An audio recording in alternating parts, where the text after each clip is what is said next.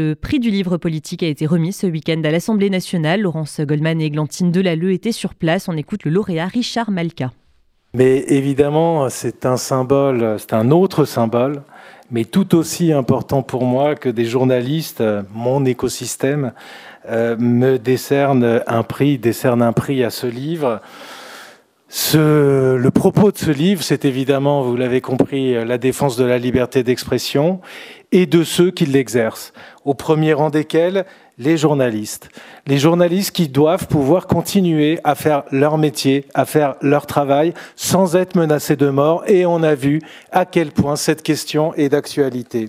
Ça devrait être une évidence. Ça ne l'a pas toujours été, ça ne l'est toujours pas.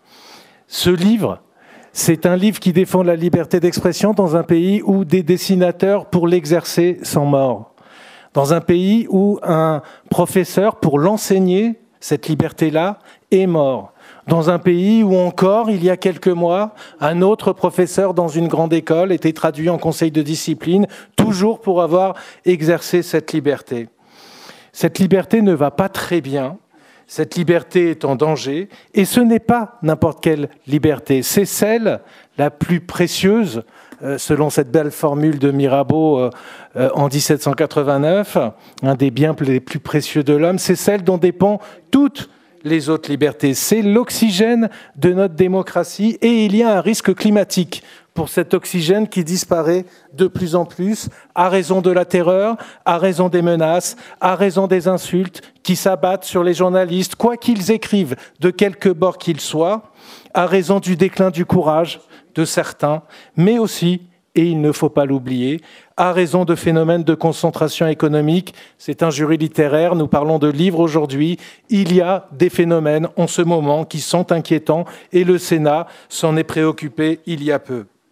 La seule chose qui m'importe aujourd'hui, c'est de dire que toutes les opinions, et mon propos pourrait se limiter à cela, toutes les opinions doivent pouvoir être librement exprimées, même celles qui heurtent qui choque et qui blesse. Et c'est pas moi qui parle, c'est pas ma formule, c'est la formule de la Cour européenne des droits de l'homme depuis des décennies. Même celles qui ne nous plaisent pas, même celles qui nous dérangent, à cela, il n'y a qu'une seule limite, la loi qui réprime les attaques personnelles, mais qui nous accorde, et il a fallu des siècles pour en arriver là, des siècles de combats de ceux qui nous ont précédés, elle nous accorde aujourd'hui le pouvoir de critiquer, de discuter, de caricaturer, de s'exprimer comme l'on veut, de manière absolue dès lors que l'on critique des idées, des croyances, des religions. C'est notre loi et je le rappellerai inlassablement